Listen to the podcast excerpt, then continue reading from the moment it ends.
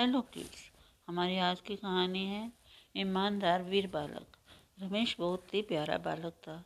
वह दूसरी कक्षा में पढ़ता था। रमेश के विद्यालय में स्वतंत्रता दिवस का राष्ट्रीय त्यौहार मनाया जाने वाला था। रमेश बहुत उत्साहित था इस कार्यक्रम में भाग लेने के।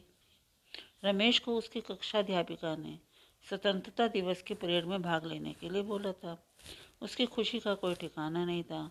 वह खुशी खुशी इस कार्यक्रम में शामिल होने के लिए तैयारियाँ करने लगा। स्वतंत्रता दिवस के होने वाली परेड में सभी साथियों के साथ पूर्व अभ्यास निरंतर करता रहा और अत्यंत उत्साह से भरा हुआ था। परेड वाले दिन जब वह स्कूल जाने के लिए तैयार होने लगा तो रमेश ने अपने दादाजी को ढूंढा। दादाजी रमेश के साथ रोज विद्यालय जाया करते थे। उसे पहुँचाने किंतु दादाजी नहीं मिले? तो माँ से पूछा तो माँ ने बताया, दादाजी वहाँ गाँव गए हैं। वहाँ दादी की तबीयत खराब है और हॉस्पिटल में है। पिताजी भी गए हुए हैं।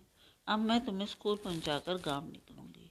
रमेश ने ये बात सुनी तो वो दुखी हुआ और वह स्वयं भी दादी के पास जाने के लिए जिद करने लगा।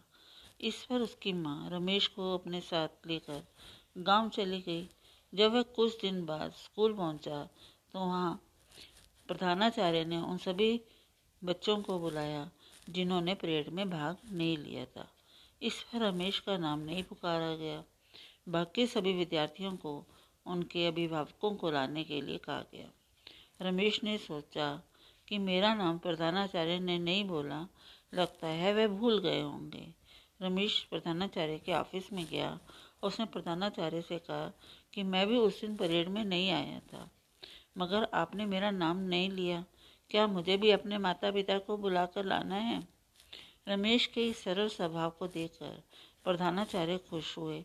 उन्होंने रमेश को बताया कि तुम्हारे माता पिता ने फ़ोन करके तुम्हारे स्कूल न आने का कारण मुझे पहले ही बता दिया था।